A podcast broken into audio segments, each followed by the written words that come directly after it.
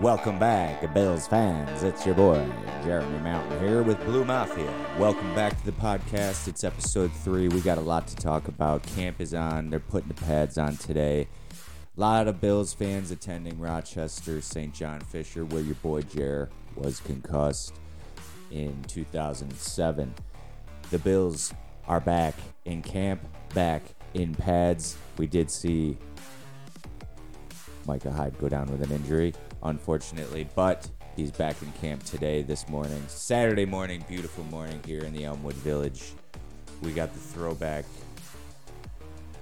Chargers, Philip Rivers. Stick around, we got five things. We're going to talk some rookie stuff. We're going to talk some leadership. We're going to talk some egos. We're going to say, uh, you know, five things to look at as you watch your Bills pods, Bills coverage, Bills footy. Quick shout out, liked a piece that I saw today. Uh, Rochester, Rochester journalism at its finest. Dan Fates, great piece on Khalil Shakir. Just a quick journalism shout out right there for you. Stick around. Second part, we're going to do a new segment called Who Crowned Him? Who crowned him?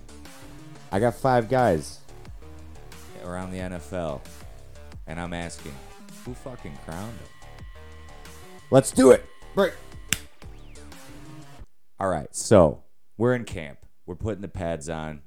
Hopefully, you saw some coverage on the little bonnets on the head. Maybe someday I'll get to interview Mark Kelso about the original kazoo bonnet here in Western New York to help prevent extra concussions, something we know about here at Blue Mafia.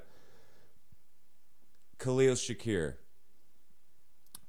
We were excited to see the fifth rounder out of Boise State. We've already mentioned him here on the pod. Glowing reviews from camp thus far. Now, we don't want to dig too deep because we don't even have the pads on yet you like to hear some of the words coming out of the mouths of these guys. You like to hear what they have to say. You like to hear the positivity. You like to see the way they carry themselves. You like to see the way they fit in with the rest of the locker room. And thus far, all great things for Khalil Shakir. A lot of similar things to a young Gabe Davis. Obviously, we saw, and you've heard me complain about Gabe Davis having to wait his turn last year behind a veteran in Emmanuel Sanders. But with Sanders and Beasley out, we are short a few veterans, and therefore younger guys are going to need to step up. And that wide receiver room is packed. Guys like Greg Kumerow, Tanner Gentry could find themselves probably on the practice squad. Hopefully, they get to stick around. But we really like Khalil Shakir and the things that we have been hearing out of camp, especially hearing that Diggs has sort of begun taking him under his wing that thanks to Dan Fates, great journalism. Another young guy we're excited about, um, Elam Corner. He looks big, he looks thick, and seeing him on the sidelines already had me excited before pads, but hearing that him and Stefon Diggs were already getting physical in practice Love to hear about it. Love to see it. You hope that those guys can stay competitive and healthy and keep that competition healthy, making each other better. But just to hear that Elam is already sort of not taking any of Diggs' shit, I don't have a problem with it. Coming in on number four on my five things that I'm looking at during camp, obviously the Micah Hyde injury uh, yesterday d- uh, during work, Friday afternoon. A couple texts started flying around about the Hyde injury. Rumors were that he was carted off. Later, would see on Twitter that he walked off, but then was carted over to the you know training facility. But he was walking around at camp today on some footage I saw this morning, so that's good to know that it's not that serious. Hopefully, hopefully it's not a nagging injury, something that keeps coming back throughout the 17 game onslaught of an NFL season. But that should be a wake up call uh, to the fans, to the players to the coaches to the organization. USA Today, you know, controversially putting the Bills 15 and 2. I'm going to actually be doing my article this weekend on my game by game prediction for the 2022 season. I'll go through each game and sort of just do a quick paragraph on what I think is going to happen and why. Because, you know, the way that the roller coaster of the season continues up and down is really more to do with how a team performs or doesn't perform uh, throughout the year more than who they're playing. It's when they're playing, how it's being played, who's in or out. You know, a lot of things can change, and that should be a wake up call for Bills fans and people around the NFL that are putting this Bills team at 15 and 2, writing them off as Super Bowl champions. It's not that easy to win a Super Bowl, as we've seen, and the reality is, is every team in the NFL is two, three injuries away from being a sub 500 team, and I don't think the Bills are any different.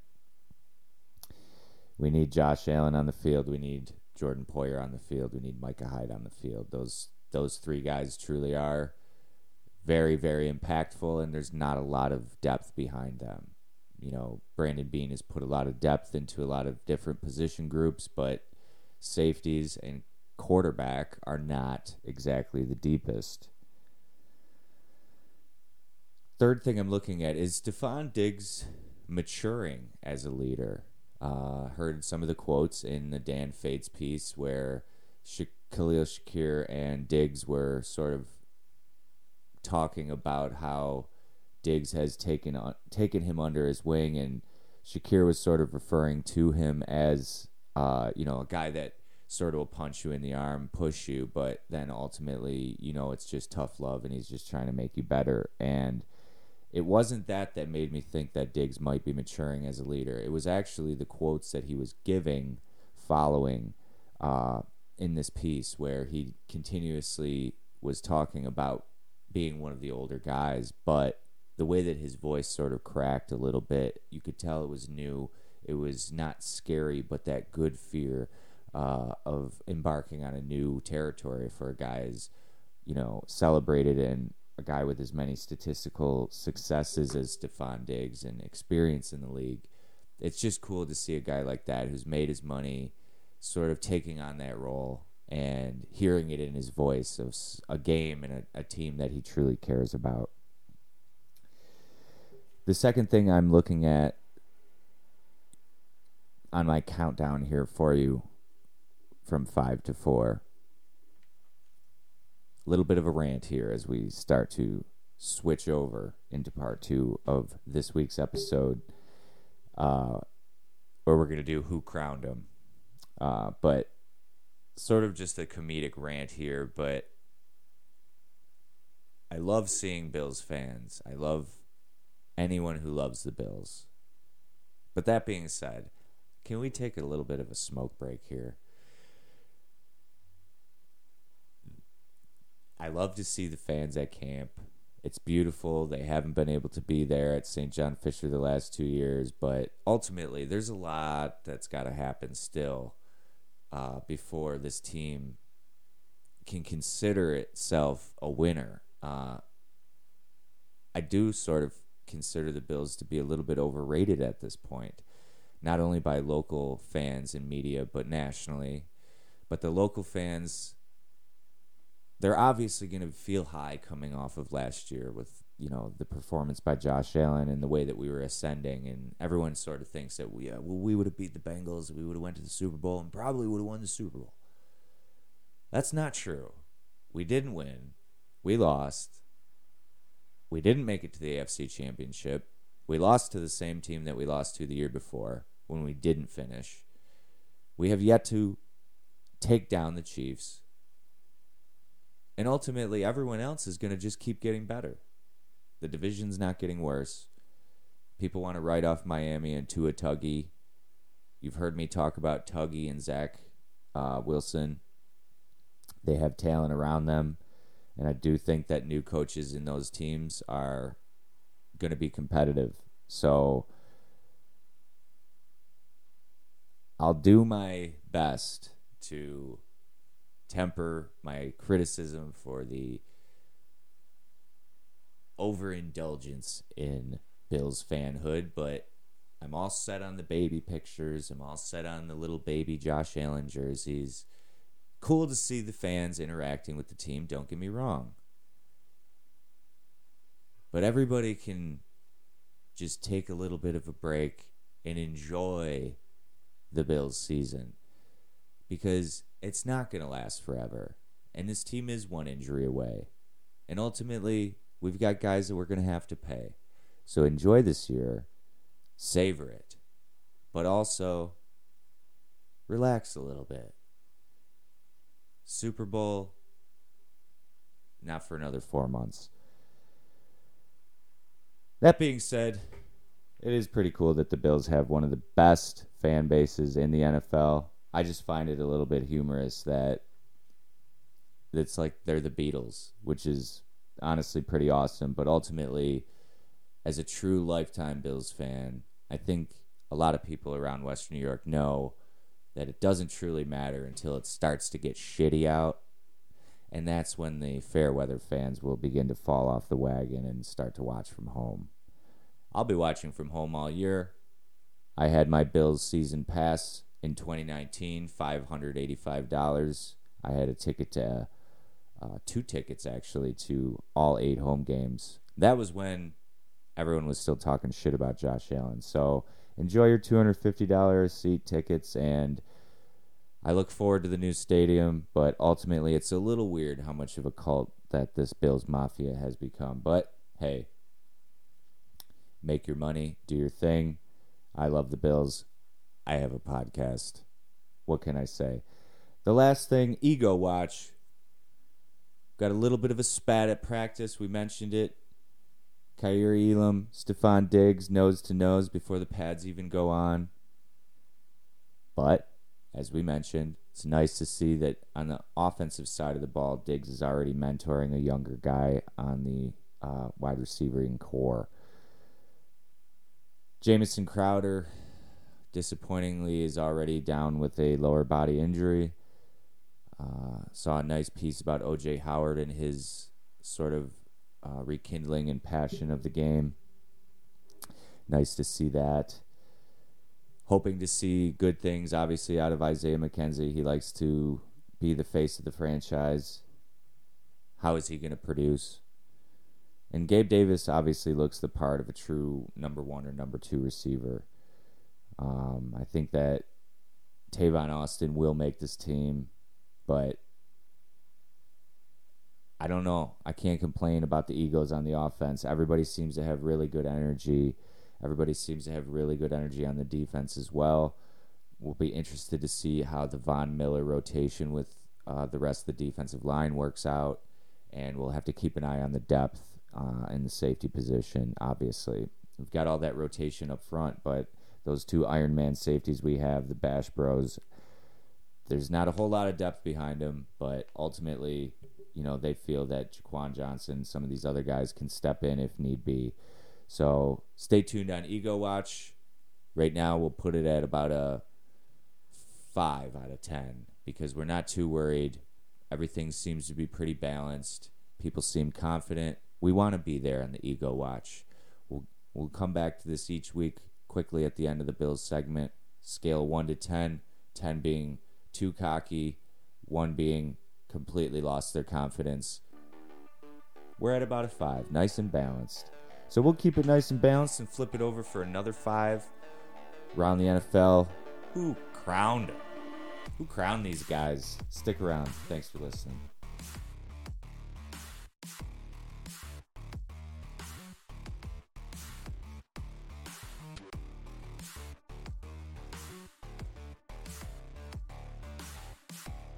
Who crowned him? Who crowned these guys? Number five, Kyler Murray. Give me a break. If I have to hear about Kyler Murray and his film study or his preparation or how amazing he is or what a generational talent he is or what a great team they have or what a great city that is. Who crowned the Cardinals? Who crowned J.J. Watt? Who crowned DeAndre Hopkins? Who crowned Kyler Murray? I'm a big Cliff Kingsbury fan, don't get me wrong. But who crowned this team? They haven't won a thing. Guy gets his money, And he wants to come up on the podium and complain about, oh, it's disrespectful to say I don't prepare. I wouldn't get this far without preparing. Well, maybe you do get this far without preparing. And this is exactly how far you get without preparing. Who crowned Kyler Murray? Five seven. He's not bad. He's a good player, but I don't see him lasting that long. And I've always thought he was going to end up playing baseball by the time he's 30. So we'll see on that. Number four, who crowned him? Tay. Davante Adams. I drafted Davante Adams before anybody in fantasy years ago when he was like the second or third receiver for the Packers. So I'm well aware of the talent that Davante Adams brings to the table. He's everything you want in receiver, big guy, strong guy, good route runner, seemingly good teammate. But when did he become Randy Moss? Why is he a 99 and overall? I would give him maybe 92, 96, 97 maybe even. 99 overall for Davante Adams. Give me a break. Tay. Number three, who crowned him? The Buffalo Bills. Haven't won anything yet. Superstars all around. Trust the process. Still haven't won anything. Ultimately, they're overrated. Who crowned them? Maybe them, maybe the media. Ultimately, though, I just don't think until they do win an AFC championship, make it to a Super Bowl, I just do not think that they deserve to be crowned. So, who crowned the Buffalo Bills?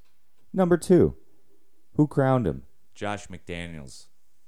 I get it. He's been around the Patriots. He's been a winning coach. He's very intelligent. You don't become an NFL coach without being extremely intelligent. But I'm just trying to think to myself, who crowned Josh McDaniels? Go look at the footage of Josh McDaniels screaming at a defender for getting in Derek Carr's way during practice the other day. It's like I I get it when coaches say stay off the quarterback, but when coaches absolutely lose their mind because a guy gets within some distance while also making a, an attempt to stay out of the quarterback's way, take a take a smoke break. Josh McDaniels, who crowned him? Who crowned the Raiders? Lastly, who crowned Derek Carr? Guy shows up to camp with jersey taped like this. Come on, man. We're not wearing cutoffs. Who crowned Derek Carr? He's not a bad player. But to be honest with you, I don't think he's that good of a player. He throws a prettier deep ball than Kirk Cousins, but I put him right in that realm of Kirk Cousins, Ryan Tannehill. I don't know who crowned him, but couple other bonus mentions. Who crowned the Broncos? Who crowned the Broncos wide receiving corps? Jared Jeudy's not bad. Courtland Sutton's not bad. They've got decent running backs. J- Javonte Green, Javonte Williams, and Russell Wilson. Who crowned Russell Wilson? Is Russell Wilson really that impressive? We'll find out. Who crowned a lot of these guys? Sick of everybody acting like this is the, you know, there's never been a football before this last era. I love football. I love points. I love passing the ball. I love touchdowns. But I also like hits. And before this game becomes 7 on 7, let's bring hitting back to the NFL. Let's bring hitting the quarterback back to the NFL. Let's bring hitting the receivers back to the NFL. Let's bring uh, crackback blocks back to the NFL. Just thought it one of the best crackbacks by my friend Maddie at Depew under the lights. Scrimmage 05, junior year. Black 8, pitch, crack. Sets the tone. Make football violent again but keep it safe. And kids don't need to be doing those things. But adults, once they get to the league, guarantee them their money, guarantee them their health insurance. If you play in the league for five years, you're guaranteed health insurance, you're guaranteed benefits. But we got to bring hitting back. Who crowned not hitting in the NFL? Thanks for listening, guys. We'll see you next week. Love you.